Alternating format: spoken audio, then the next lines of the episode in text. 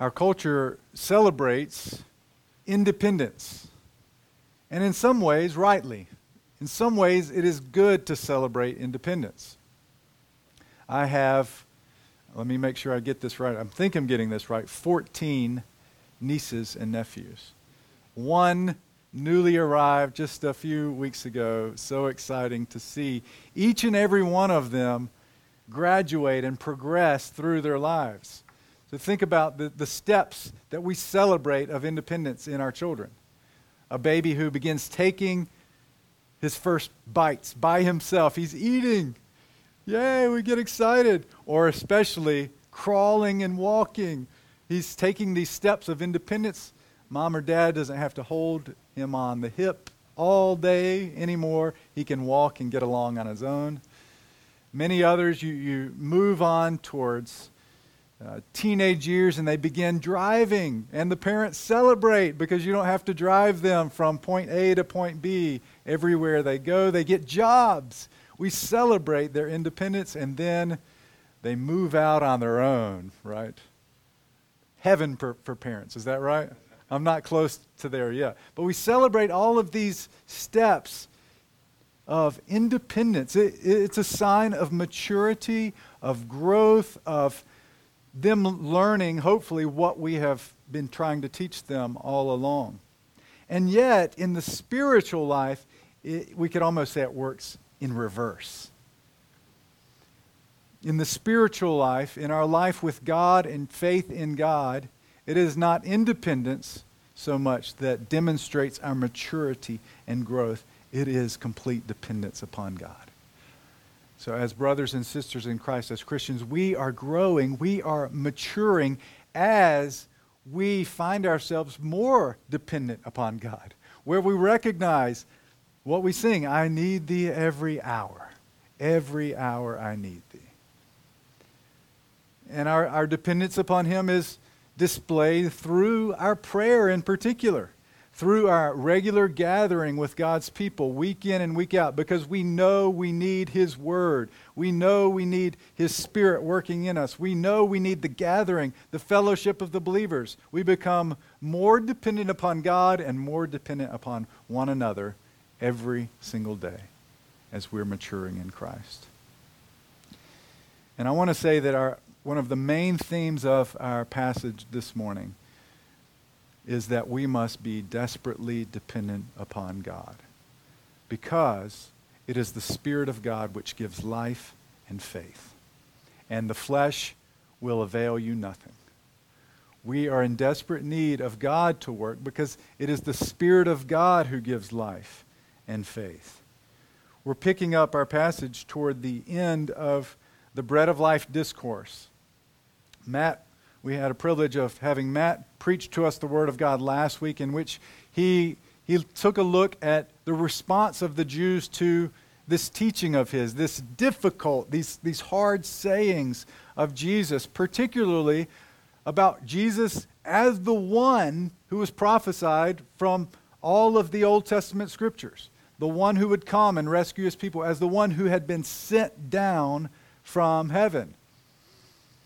He further complicates things by talking about no one is able to come to me unless the Father draws him to me. And then he, he ups the ante yet again when he says, I say to you, you must eat my flesh and drink my blood. These are difficult sayings. And as a result, the Jews grumble.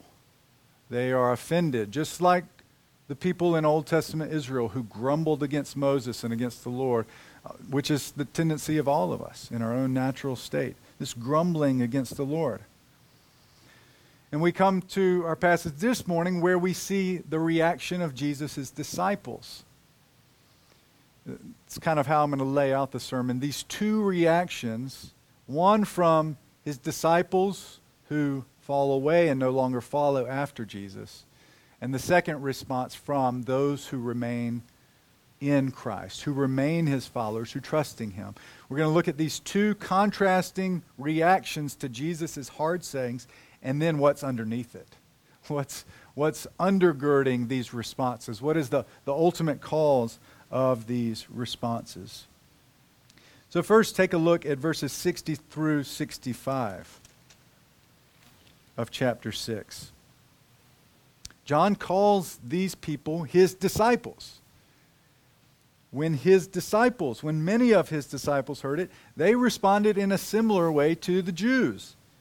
This is a hard saying. Who can listen to it or who can heed this? Who can hear it and receive it? It seems so difficult. As I said, I think that this of this hard saying, what is the, what is the hard saying? I think that he's speaking of Jesus' words about him being the one who has come down exclusively from the Father and is the Messiah. But also, I think he's speaking about this, this hard saying of no one can, is able to come to me, have faith in me, unless he is drawn by the Father. But, and then, more particularly, as Susan read, you must eat my flesh and drink my blood. These are hard words. Who can hear it? They were offended by it. That's what Jesus says, knowing in himself. So, this supernatural knowledge that they were grumbling about it. There's the same word. They're doing the exact same thing that the Jews were doing. There's no distinction in their reaction and that of the Jews. Jesus said to them, Do you take offense at this? Or is this a stumbling block to you? Are you tripping over this and turning back because of this? then what if you see the Son of Man ascending to where he was before? This is somewhat difficult to understand. I take it to mean if you were to see, you, you hear these hard sayings of, of mine and you do not believe. What if you were to see me ascending into heaven? What if I were to ascend into heaven right before your eyes? Would you then believe? I think he's arguing, even then, it wouldn't be enough for you to believe. Because it's the Spirit who gives life, the flesh is no help at all. He's speaking of the Spirit of God who gives life and faith. The flesh, they're referring to the human will, human logic, human rationality, uh, trying to, to believe or understand in yourselves. He says, The words I have spoken to you are spirit and they are life. But there are some of you who do not believe. In other words, they should be believing because of the words that Jesus is speaking about himself. These hard sayings that they are taking offense uh, at. These are words which are filled with the Spirit. These are words which, if received, give life to you but some of you are not believing. You don't believe. There's a parenthesis there where our author, John, says, For Jesus knew from the beginning who those were who did not believe and who it was who would betray him. He has this supernatural knowledge, this vision that we, we can't penetrate the hearts of people around us to see belief or unbelief in their hearts. Jesus does. He knows they're disbelieving. And here comes an intensification of what Jesus has already said in the previous paragraphs in verse 65. This is why I told you that no one can come to me unless it has been granted him by the Father. So we need to work out a couple of things in this, this sentence. this is why I told you. We need to figure out what is the this is why part. Why did he tell them this? And I would link it right back to the preceding verses. Because the words that he spoke were spirit and life, and yet they still didn't believe. This is why I told you, Jesus says, that no one can, is able to come to me unless it has been granted him by the Father. We also need to figure out what does it mean that, uh, regarding someone coming to Jesus. And I would link it back with the rest of our previous passage where there, is, there are parallels between coming to Jesus and having faith in Jesus. Anyone who comes to me will never hunger, and anyone who believes in me will never thirst. There's a parallel there. He's saying coming to Jesus is the same as believing in, as trusting in, as having faith in Jesus. So no one can come to me is able to come to me in faith unless, here's the exception intensified that Matt pointed out last week. The, the exception, unless it has been given to him by the Father. What is the it? That's the other thing we have to figure out. No one can come to me, believe in me, unless it has been given him from the Father. And the it points right back to the coming to Jesus. In other words, he's saying to them, I'm speaking words to you that are life and that are of the Spirit, and yet you will not believe. Why won't you believe? Because no one can come to me unless the Father has granted it to them. No one can believe in me unless the Father has first granted it to them. He wants to draw them to a point of complete dependence upon Him. He wants them to despair of their own ability to understand. He wants them to despair of their own will to believe, their own will to follow Jesus, so that they would be silenced before the Lord they would recognize they have nothing to give. Let me try to illustrate what I think is the meaning of this last verse in particular. I would disagree with some of my brothers and sisters who, on this particular issue of what this passage means, it's a somewhat hard saying, right? It's a, it's a controversial passage. Well, how many of you have ever seen the game show Let's Make a Deal? So the host stands there and he, he offers I'll give you $500 right here and now, or you can choose between door number one, door number two, door number three. Now, you don't know what's behind the doors. But what if they were to open up two of those doors? You see exactly what's before you. In door number one, I have a trip to Jamaica. Well, I choose that.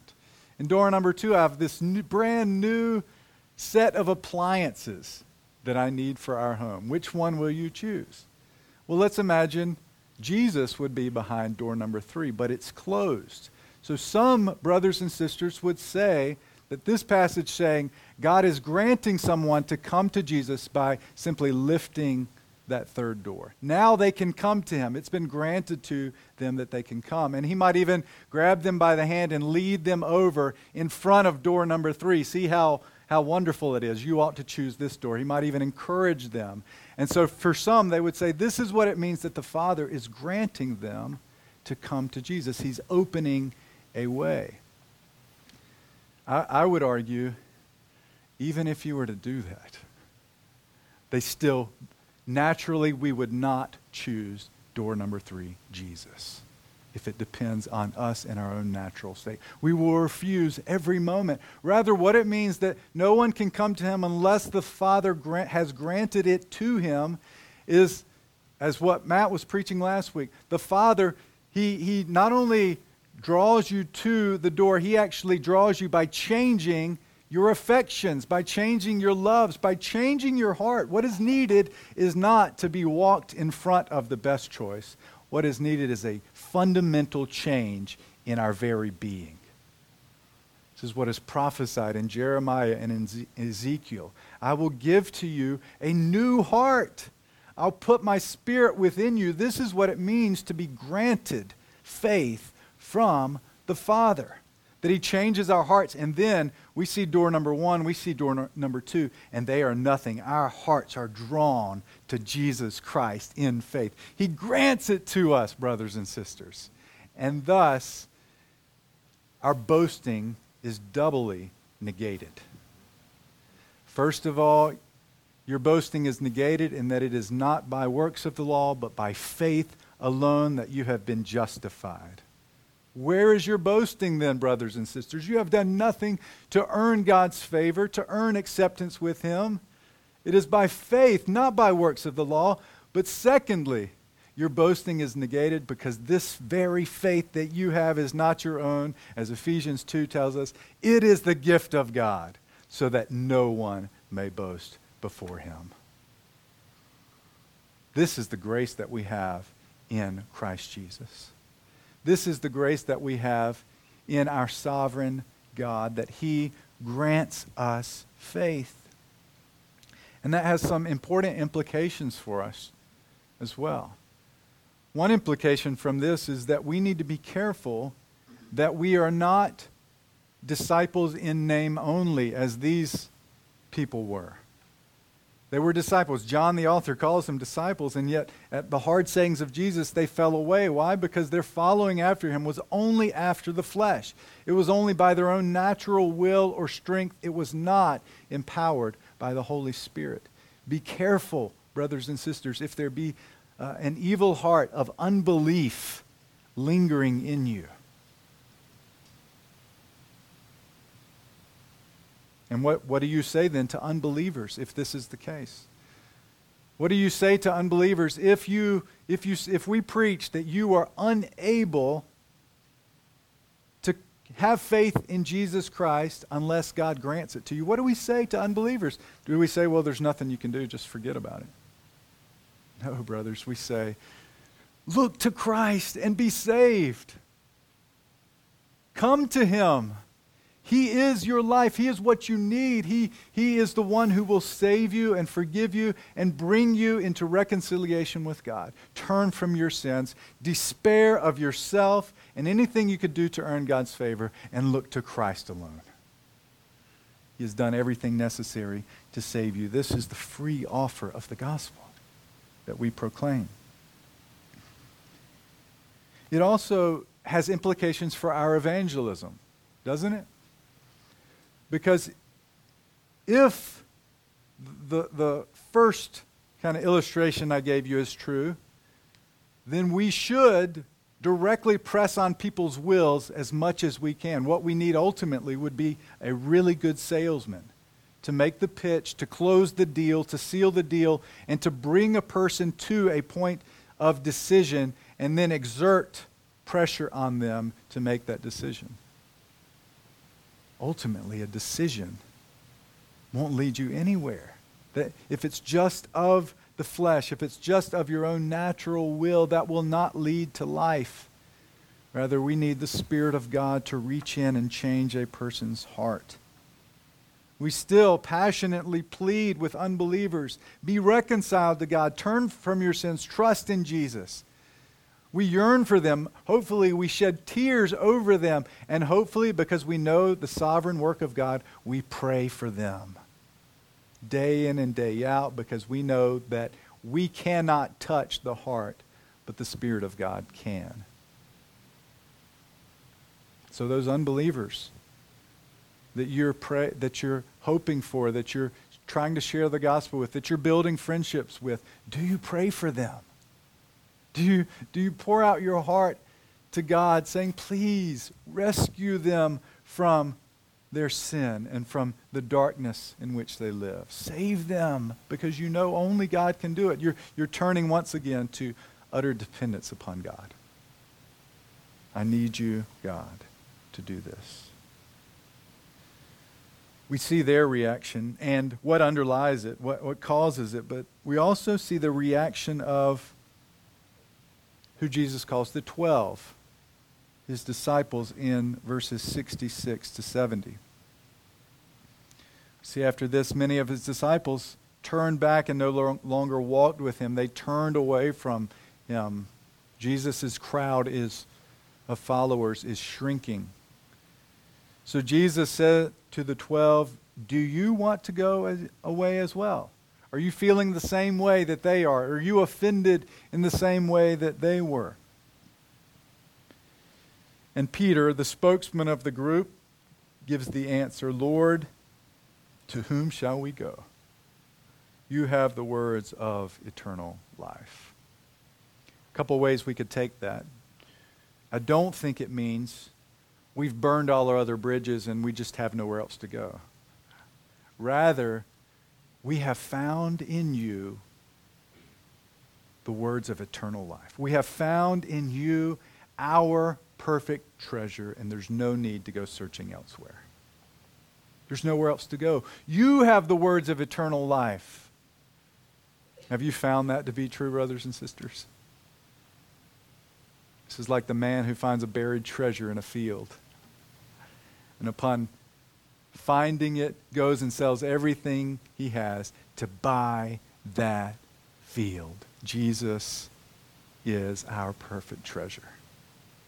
We have no need to search anywhere else. But look at the rest of his confession.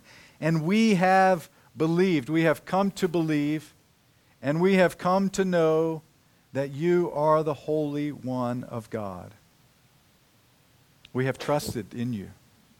It is a settled faith in our hearts that you are the one that you claim to be, that you are the Messiah, that you are our salvation, that the words you speak are spirit and life. It is a settled belief in Jesus Christ. It's not that they understand everything Jesus says. It's not that they necessarily understand what Jesus is talking about with eating my flesh and drinking his blood. He's speaking, of course, of his death, of the cross, which, in which he paid for our sins but rather it is a faith which then seeks understanding. In other words, the, the at the foundation level, there is faith, and then the rest is just working out the details of what it all means. The rest is just trying to make sense of the difficulties that we faith, face in this life. But notice, even here, what Jesus does in response to their confession, to, to Peter's confession. Jesus answered Peter's confession. He answered them, Did I not choose you, the twelve? He grounds even their great confession of faith in Jesus in his prior choosing of them, his disciples. Again, so that no one will boast, so that even these disciples, having made a great confession, will not boast. We believe. You see those others, they're walking away. We believe. We're not like them.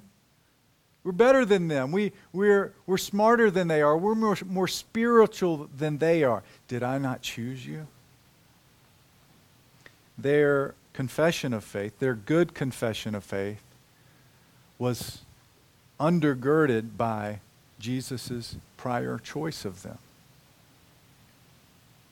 It was evidence that they had life in Jesus' name. I've told you once before, it's been a while though, about friends that live in the Burlington area, Mike and Melody Turner. And Mike, for years, had liver disease. He was on a, a waiting list for over 12 years. And what this meant was that whenever they would travel anywhere, whenever they would try to do anything, they had to be at the ready. They had to know it could be ruined at any moment with Mike having to go to the hospital and receive care. It was, it was heartbreaking to see all that they had to struggle through, all that they had to fight through. Um, missed opportunities for liver transplants and someone them not being able to get one being down on the list 15th on the list in all of north carolina of the next one who would get a liver and yet throughout their trial, throughout their difficulties, they would come, they were models of faith. They would come again and again in prayer to God. They, they would come and rejoice at the gathering of the saints, rejoicing in who Christ was for them, even, even though they were at the point of despair. There were several times where Mike, they thought he was going to lose his life, that he would die if he didn't get help immediately. And yet, time and time again, they demonstrated a patient faith, a settled faith in Jesus Christ and in the sovereignty of God. They were waiting in hopes of having a physical life for Mike. But their faith demonstrated they already had life in Jesus Christ. Their persistent faith was not a demonstration of their own strength, of their own abilities, of their own necessarily maturity in Christ. It was a demonstration of the sovereign work of God in giving them what was required. It was evidence that God was at work in their lives, that He loved them by sustaining them and by nurturing and nourishing their faith even in the midst of such sorrows. Well, think about your trials, brothers and sisters. What trials have you encountered throughout your life?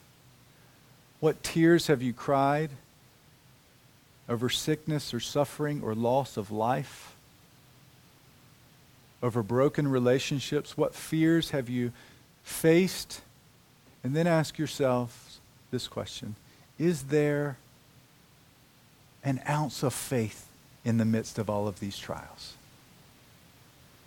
And if you conclude there is, then you can be thankful because you know that is an evidence of God in His grace giving you faith in the midst of these trials. Not that you've had enough strength to endure them, but God is sustaining you. He's nurturing your faith. He's giving you that faith that you might have this settled faith in Christ no matter what trial or difficulty you are facing.